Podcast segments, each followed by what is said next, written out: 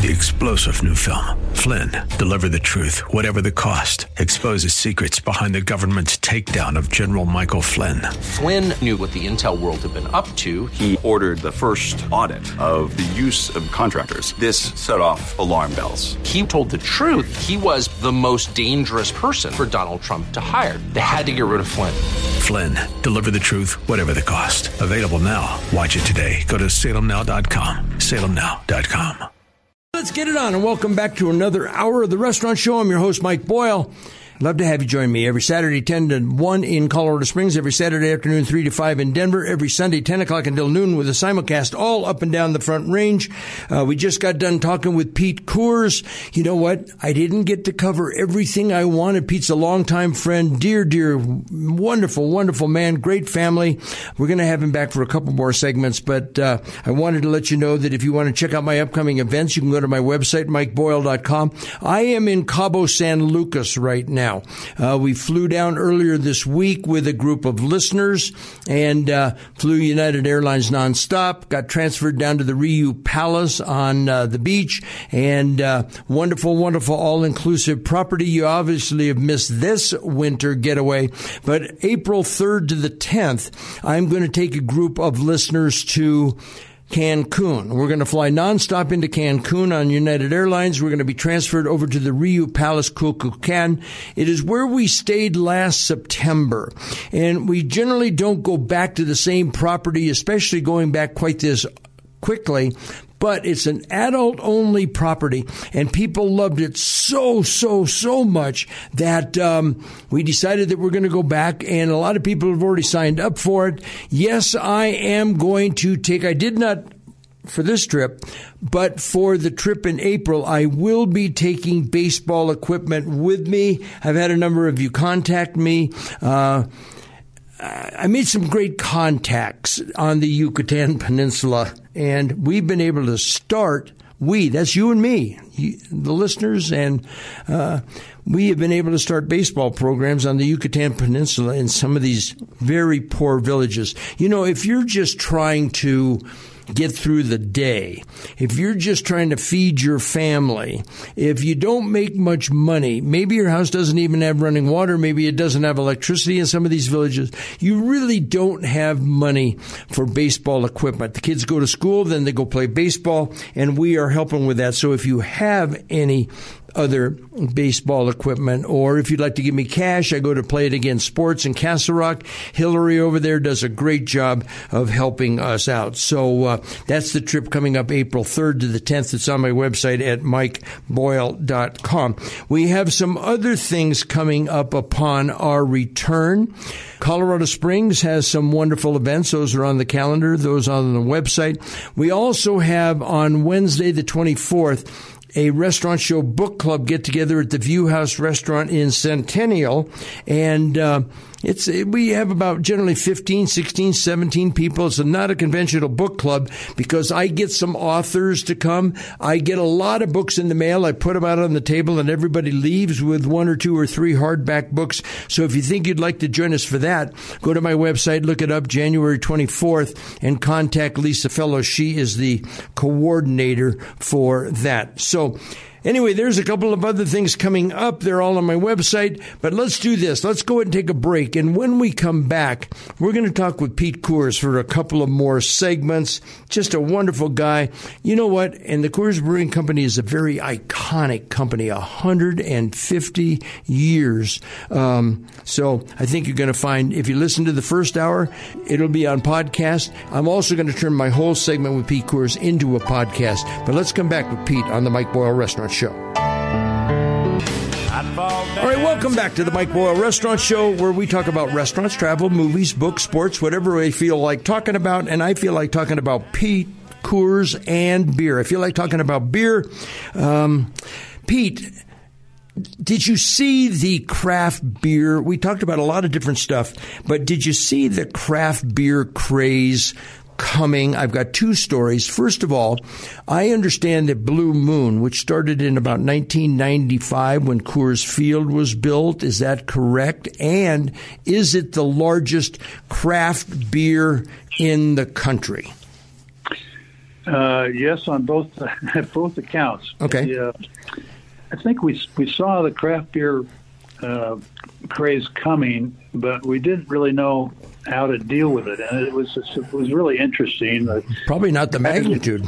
The guys at the uh, our, our our brewers at the Sandlot Brewery at Coors Field came up with Blue Moon, which is a Belgian white beer, and uh, we've got some unbelievably good brewers uh, working for the company and have been to this day. And they came up with this, and I kind of liked it, but uh, you know, this is going to be a hard sell. It's a cloudy beer. I, I was going. I like to see the bubbles.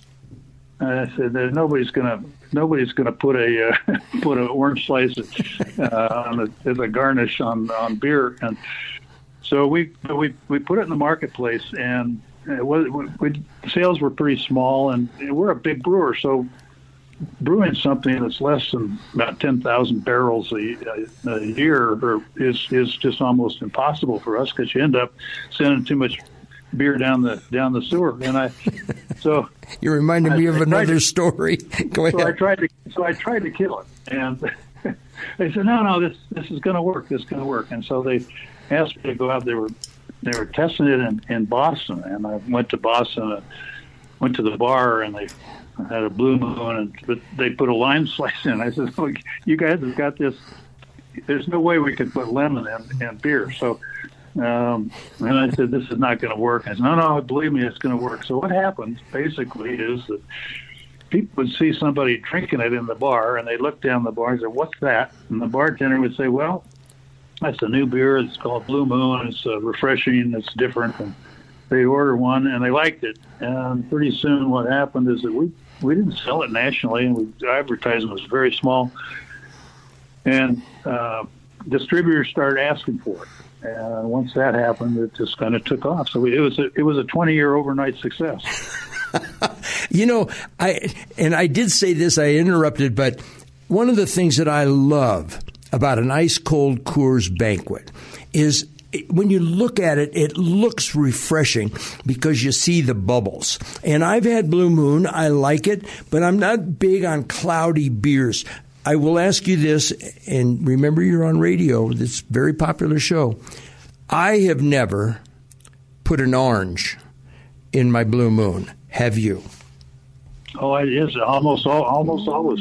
really, that's the way. You, that's the way you need to drink it, right? Okay, well, it's a very special orange. It's a Valencia orange, so but it's. Uh, I, I think part of it's the it's ritualistic, uh, and uh, it's as I say, it's it's kind of a refresh. It's a one of the first really different, refreshing beers, and it, it you know it's a precursor to. Uh, seltzers and some of the other varieties that have come along, and uh, it's been a huge success. And we're, I, we're thrilled that we were able to, to drive that as the number one craft beer in the world.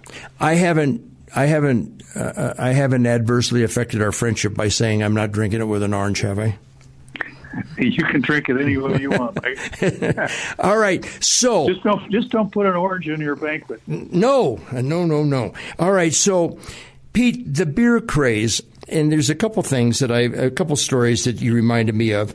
Um, one of them, Cal Poly. You know, a lot of college campuses, listeners, they pride themselves. We're an alcohol-free campus. Yeah, well, I got some news for you.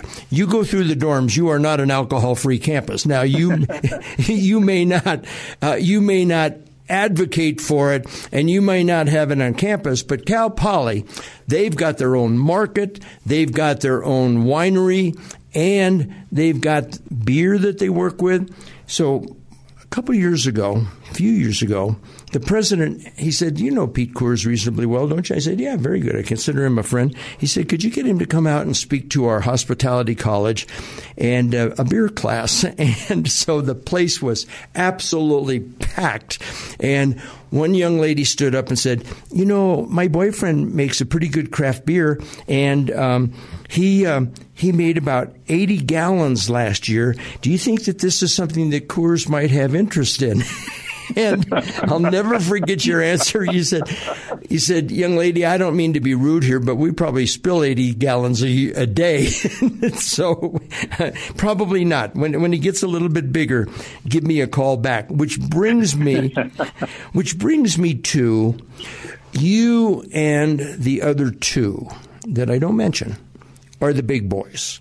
And if you can generate, and a lot of this came out during the latest Bud fiasco, if you can generate a half percent, a one percent, one and a half percent increase year to date in sales, don't I remember you telling me that that's huge? Yeah, uh, volume is very important, but also pricing. I mean, pricing is a bigger, actually has a bigger effect on us financially than than, uh, than a one percent increase in volume. Uh, increase in volume is great as long as you have the capacity. And back in the '60s, when we were growing at 10 percent a year, um, our biggest our biggest challenge was was uh, building capacity. Now we've got the capacity and and, uh, and we have the ability to add. Obviously, it helps because it spreads out your overhead. It spreads out your your labor costs. Hey, Pete, Pete, Pete I'm sorry, I'm coming up on a break. Hold that thought for just a second, and then we'll get back to it. Okay? Good. All right, talking with Pete Coors on the Mike Boyle Restaurant Show. All right, we're back with Pete Coors, and uh, I interrupted. You We were talking about the process, Pete. Go ahead on pricing and uh, ability to sell your product and so forth, because uh, that'll lead me into uh, a story that uh, I was told down in Atlanta, Georgia, about craft beers. I, I, remember when CDC, Coors Distributing Company in Denver, they had what, maybe three products: Banquet, Light, Killian's, maybe one or two. Now they have something like four or five hundred. So all of those products are fighting for shelf life. You're trying to increase your sales at Coors. Talk, take, go back to, like you said, back into the. Bring us forward with your story. Well, yeah, look. I got a little uh, rambly there, but you understand what I mean. Well, I probably get a little rambly as well. I, uh, I think that the the, the, the, real reality of the world today is that consumers are much more sophisticated.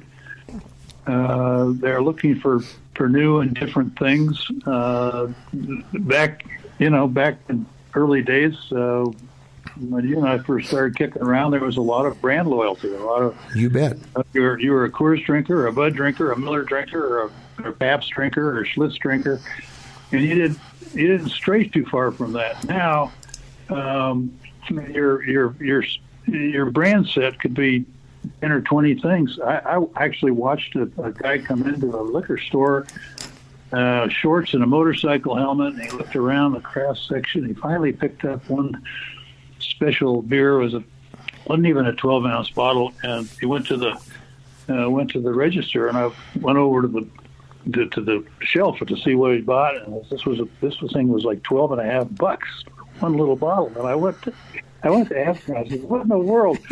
Which are you buying this?" Oh, he says, "My friends are going to be so jealous that I found this. This is this beer is made with the, you know, those nuts that squirrels poop out." And I mean, I I, I, just, I, I couldn't. I wish I had a tape recording because I couldn't believe it. But the, the the marketplace is so different today and appealing to a broad uh, range of customers. And um, if you don't have those things, you're just just just not going to play. And, um, so, I, and, you know, this every generation is a little bit different. Uh, there's an article in the Wall Street Journal recently that. Uh, beer volume is, is the lowest it's been in 25 years. And the young young drinkers are, are tending towards either spirits or not drinking at all or, or non-alcohol uh, beers.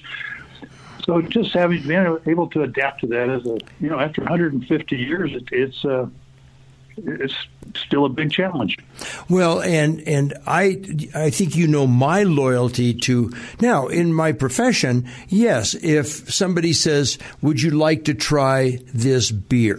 and I always say, "I drink a lager. I would like it to be." Similar to a Coors banquet.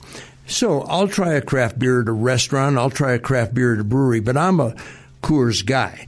And to illustrate that point to the listeners, in 2009, the baseball All Star game, which I've gone to for 40 years, was in St. Louis. And um, in that town, St. Louis, the Cardinals, Mike Shannon is a local hero. He went to high school, wound up playing for the Cardinals, broadcast for them for 50 years, and he opened up a steakhouse. And when his wife got sick, he was concerned about his job. He was concerned about the medical bills. And Augie Busch said, Mike Shannon, you don't have to worry about a thing. You will always have a job with us. And he became very loyal to that brand, what I call the B word. Well, I always have a group of old buddies with me. So we were going to have about 12 guys. And I said, we ought to go to Shannon's Steakhouse. I called up the general manager and asked for a reservation the night before the game. And, uh, and I said, by the way, uh, do you carry Coors? I am a Coors guy. And he told me the story, and I said, Well, I'm going to bring about 12 guys. We're going to spend an outrageous amount of money. Uh, they're going to have wine, they're going to have martinis, but I drink Coors. And he said, Well, Mike, I don't think we'll have a problem with that if you can be discreet. And so we're sitting there, and we had a server that had been with him for many, many years. And uh, uh, got around to me and I said, I'll have Coors, please. I'm drinking Coors beer. And the waiter never missed a beat. And he said, uh, Sir, let me, I'll be right back. I've got to check on something. I'll be right back. And the next thing you know, a wine bucket on a stand was right next to my chair with a six pack of Coors ice down in it. And I told you the story, and I think that you and I, Pete, may be the only two people that have ever had Coors beers in Mike Shannon's restaurant.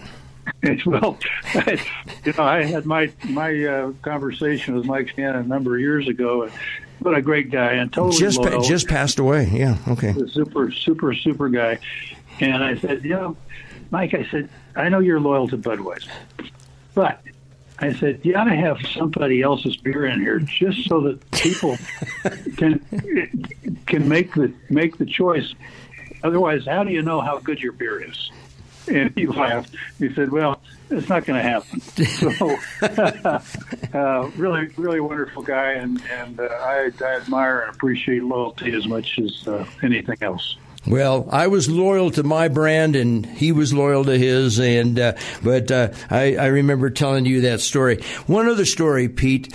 Um, Coors Banquet, Rocky Mountain Water, brewed in golden.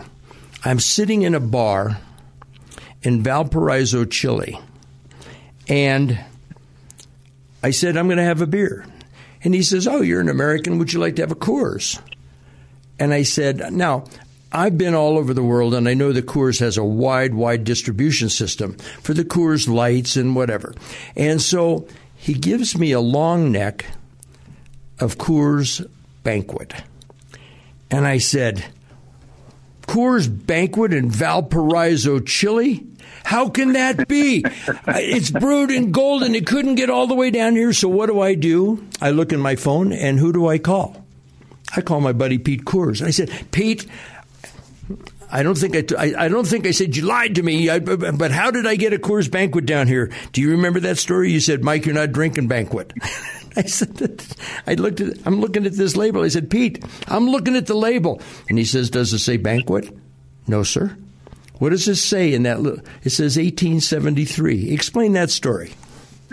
well, wanted, they wanted to have the uh, they wanted to have the, the label without, but I wouldn't let them put banquet on there because it wasn't going to be brewed and golden. Right. And uh, do you rem- so do you remember this story? This goofy yeah, phone call? I mean, that's like yesterday. And uh, the same the same thing is up in, up in Canada, and, and uh, they uh, but they're not allowed to put the banquet on there unless it's brewed in Golden. All right. And one other thing, getting back to expanding your sales and trying to do that. So I'm sitting outside the uh, ballpark in Atlanta. And um, so I walk into a craft beer house down there. And um, I said, I, I, said, I'm sitting at the bar, and the bartender's very nice. I said, I'm going to have a bite to eat. I'd like to have a beer, but I see you're a craft beer house and you only serve your own beers. I would like Um, he said, "Well, if you're a Coors Banquet guy, try this one." So he gives it to me. And I said, "Oh, that's really good."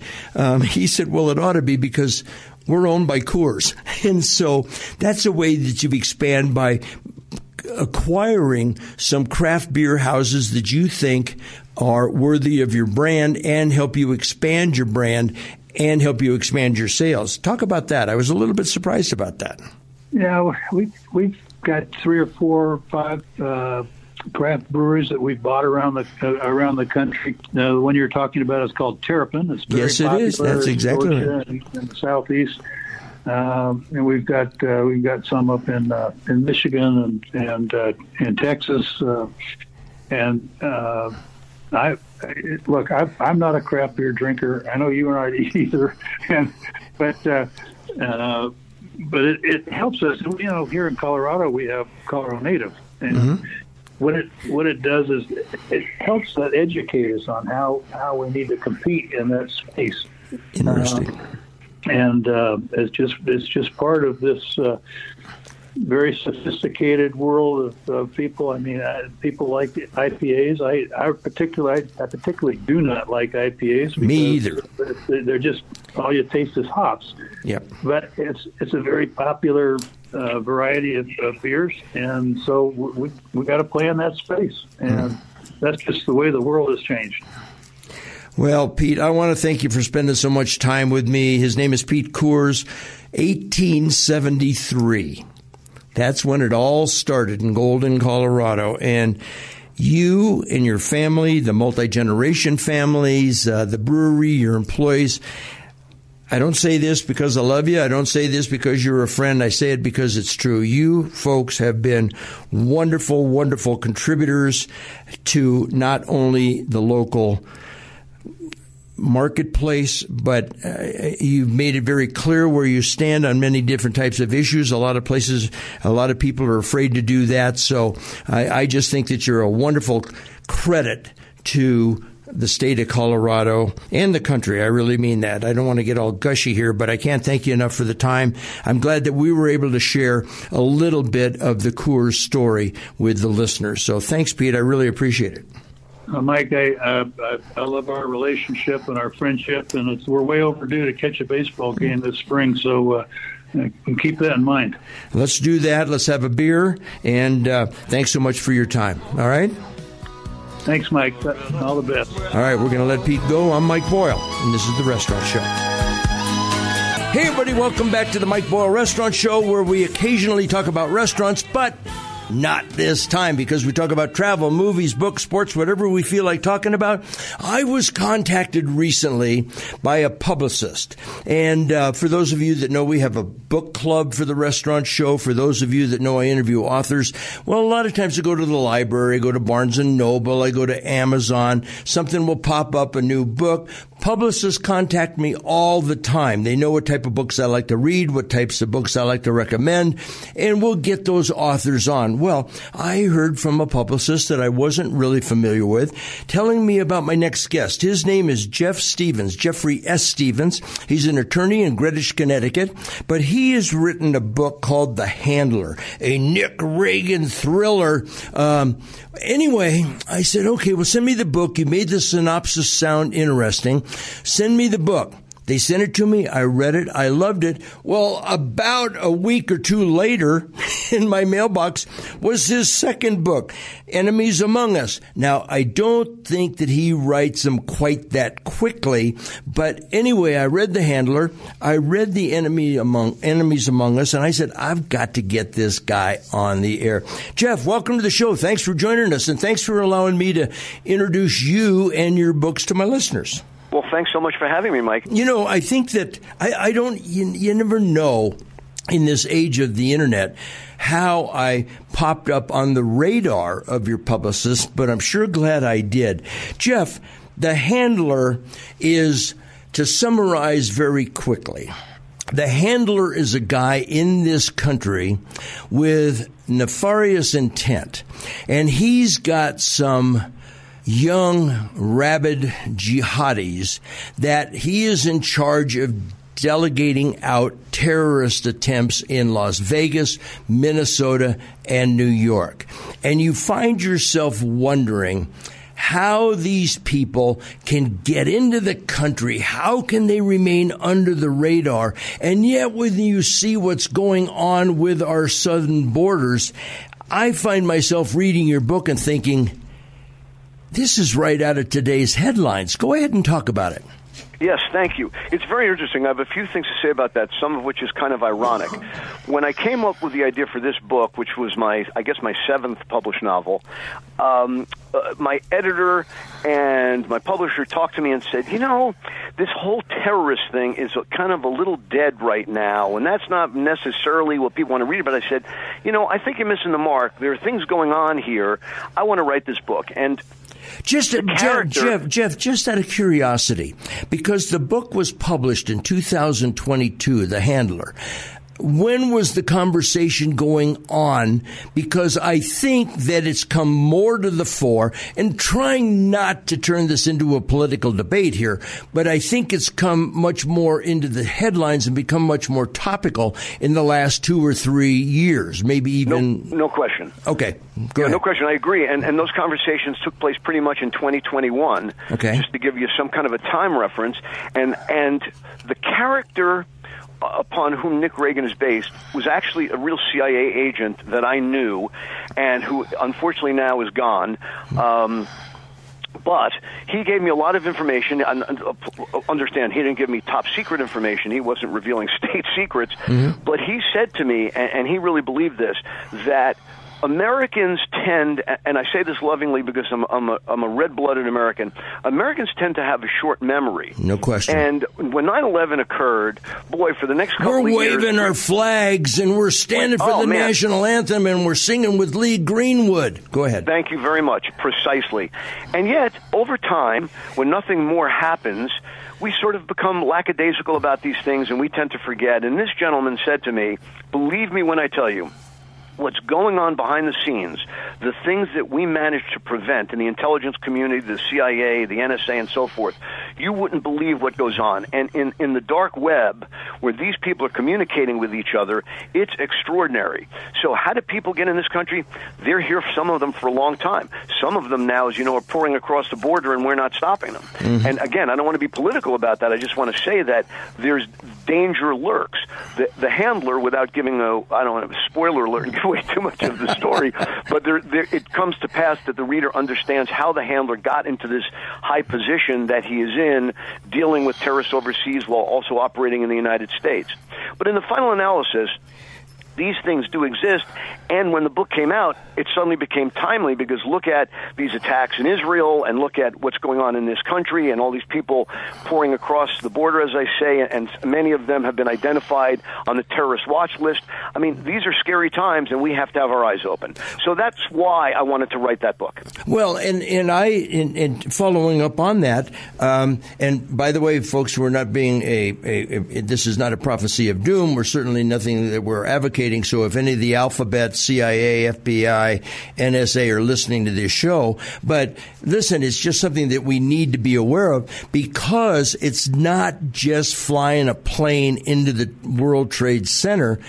It's a mall in Minneapolis. It's a music gathering in New York. And so those are instances where we go about our daily business. I, th- I thought the book, I read it and I just felt like it, you know, it, it didn't depress me. It just said, yes, we need to be aware of these. And I think that we need to be vigilant that's the word. But I don't think that we need to be paralyzed by it. I thought it was a heck of a book. And then, because you left me hanging, Jeff, I was glad to see The Enemies Among Us um, pop up in my mailbox. And it's obviously a follow up. It came out in 2023. And um, there were a couple things there that I thought were really particularly, um, and I want to get to one of them just to prove to you that I read the books. Which I appreciate greatly. Let me on, say on page 304. Well, and, and I think that that's important for my listeners. On page 304, Reagan, and of course that's Nick Reagan, your agent. Reagan now understood that they were working from inside our own government destroying the fabric of our principles, compromising our values, and violating the tenets of the of our Constitution all from within. Worse than that, there was no indication their betrayal emanated from any ideological belief. It appeared to be nothing more, or they were nothing more than mercenaries, traitors with highly placed in, who were highly placed in our bureaucracy, willing to sell the country out for money and power without a scintilla of morality between them. Are they there? Yes, yes, I guarantee are. you are. Go ahead. They are. Go ahead. And, and, and what I want to say is, I agree with you. This is not about liberals against conservatives, Democrats against Republicans. We have too much of that division in this country. This is about Americans pulling together. I mean, in recent times, it was 9 11 that galvanized us as a country. I mean, you know, George W. Bush, who was reviled by the left, at that point, after those attacks, had something like an 88% approval rating. And so it, it sometimes, it's, un, it's so sad to say, it takes a tragedy to bring us together. It takes that sort of thing. It takes, you know, Pearl Harbor or what have you. Mm-hmm. And I don't want to see these things happen again. I want us to work to prevent it. So this shouldn't be about what political party you're aligned with. This should be about recognizing that there is a cabal that exists in this world, and there are many of them within this country who really are promoting a one world philosophy. That's why they're not appalled by the fact that we don't have a border. What kind of a country doesn't have a border? We, are sending we're sending billions of dollars to we're sending billions of dollars to Ukraine to protect their border and doing nothing about our own. We're sending all this money to Israel to protect their border against Hamas and the Palestinians, but we're not protecting our own. A country has to have a border you're not a country anymore. But there is this group, and many of them are highly placed, not so much in politics, but in business, in money, and so forth, where they say, hey, this is good for business because the one world economy works for us. We don't care about Mr. and Mrs. America. And when I hear them talk about how, oh, you know, things are terrific and, and the, uh, the inflation rate is actually going down, it should have never been that high in the first place. But I know people, working class people, real people, I'm not talking about the elite, not the one percenters, I'm talking about people who say, I just filled my car with gas and it cost me $84. Yeah. Or I can't put food on the table the way I used to, but no one seems to care about that, and there are many out there who do not care. And that's why we need heroes like Nick Reagan to root for in real life and in fiction, and we need to pull ourselves together and recognize that we are still Americans and that we need to come together now rather than splitting apart the old joke, and it's not a joke anymore, about the poor guy that had his car broken into and had $300 worth of groceries stolen out of his glove compartment. We're, um, we're, we're, we're, talking with Jeff Stephens. Jeff Stephens is an author out of Connecticut. He has two books out that I've recently read, one called The Handler, a Nick Reagan thriller, and the other is Enemies Among Us, and I would, I know they're standalone, Jeff, but I am going to tell the listeners, start with The Handler handler and when you're done with that, when you have trouble putting that one down, pick up Enemies Among Us and you will absolutely love it. Jeff, do you have a few more minutes? We'd like to keep you around for just a oh, few absolutely. more minutes. All right. Absolutely. Once again, his name is Jeff Stephens. My name is Mike Boyle. And uh, let's do this. Let's go ahead and take a break and we'll bring him back and talk more about the enemies among us because I've got another quote that I want to share with him. And I will tell you this when you talk about a CIA agent you knew who's no longer with us, Jeff, I know somebody that is involved in taking many of these criminals that have crossed into our country back. And his words are the ones what we are apprehending and what we are taking back is only a drop in the bucket. Yep. All right, we're going to go and take a break and come back with Jeff on the Mike Boyle Restaurant Show. All right, welcome back to the Mike Boyle Restaurant Travel, Movies, and Book Show. We're talking with Jeff Stephens, Enemies Among Us. Um, Jeff, I shared with you, and you know, you talked about how the elite, how they want this one world order because it works out financially. One of the things that I say to people is when you vote, you need to remember that the, you can call it any type of political structure you want, but the elite do not want to live like you. And they certainly do not want you to live like them. It's a very exclusive club. Well said. All right. So, anyway, they've apprehended a couple bad guys, and I'm not going to tell the listeners who they are. We're not going to give it away. That's not what we do here. But the bad guy says, You policemen do not understand how our world works. People like us never get convicted. Don't you know that? Our justice system is not designed, that would be the justice system here in Estados Unidos, designed to put the rich and powerful in jail. It's intended to do nothing more than keep the streets safe and allow for the occasional prosecution of a white collar crime so that the masses believe there is fairness after all. And of course, Reagan, Nick Reagan, from everything you two have done, I think you really believe that. You really have no faith in this country or its principles. You believe that your wealth and position insulate you from consequences of anything you do, no matter how evil, wrong, illegal, or damaging to others. But we believe, and I think that that would be me and Jeff, my guest, just the opposite. And here's the message I want to carry with you. I want you to suffer the full and complete punishment you deserve. Jeff? Yeah, oh, that's the, and that's Reagan talking to a couple of these Yep. one percenters that Yep. I'm talking about Yep. in the book, who who really don't care. They don't want you to live like them, and they don't care really how you live. They just want to keep the status quo so they can make money, whether it's in big pharma or big oil or manufacturing or or, or, or in the technology sector. It doesn't matter because they don't really care about the people who really form the heart and soul of this country. And I, I just want to say one thing. I know we're talking serious things, but I just want to tell you one amusing anecdote.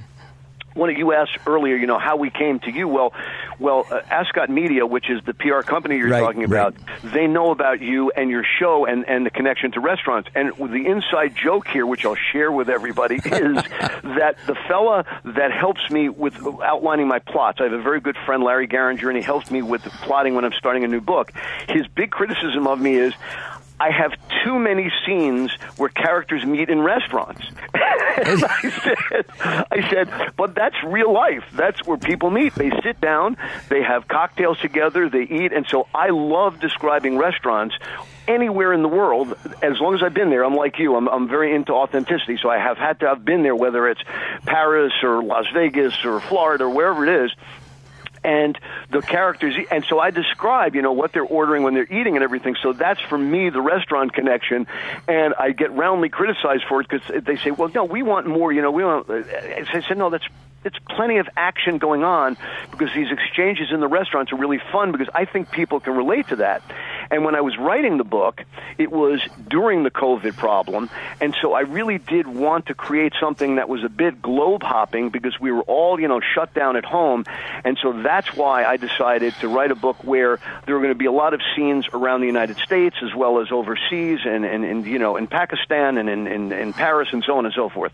So that, that's just the, that's the inside joke for me about restaurants and, and how we got to meet Mike Boyle.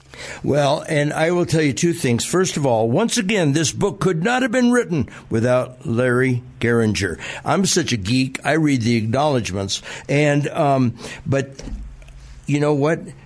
I think it, Michael Connolly does that. I've had Michael on uh, down in Los Angeles. Uh, you know, there's a number. Grisham does that because you know what? I'll tell you who else does it. Two great writers, by the way. C.J. Box. I've had him on when he writes about Wyoming and Montana. You know what? I look up those restaurants because I say to myself, the next time I'm in this town, I think I'm going to swing by. And you know what? I've gone into places and said, I read about you. And I've had people look at me and say, Oh, in the book. like, like, like, to me, listen, this ought to tell you where I am spiritually. There's really one, the book, but they, they, they mean, they mean the one where we're referring to their restaurant or whatever it happens to be. Jeff Stephens, what a thrill to get you on. I mean that, the handler and enemies among us. And, uh, I just want you to know you've got a place anytime you publish anything other than self help books. I'm not into self help books. no, nor am I. I look well, in th- the mirror. Thank you very much for that. And if I may just say to your listeners, because uh, sometimes this creates a problem, Stephens is with a PH in it. So if you're looking for me on Amazon or your local bookstore, it's Jeffrey Stephens with a PH in Stephens. I completely agree with you, Mike. It would be best for people to read The Handler first, followed by the sequel, which is Enemies Among Us, and I'm hard at work on the next one. And if you're driving around and can't write it down, just send me an email at mike at mikeboyle.com and I will get the information to you. All right, that wraps up this hour. I want to thank Jeff Stephens with a PH. I'm Mike Boyle on The Restaurant Show. Gonna travel by the lake and put my ass in a lawn chair, toes in the clay. Not a worry in a world of PBR on the way. Life is good today. Life is good today.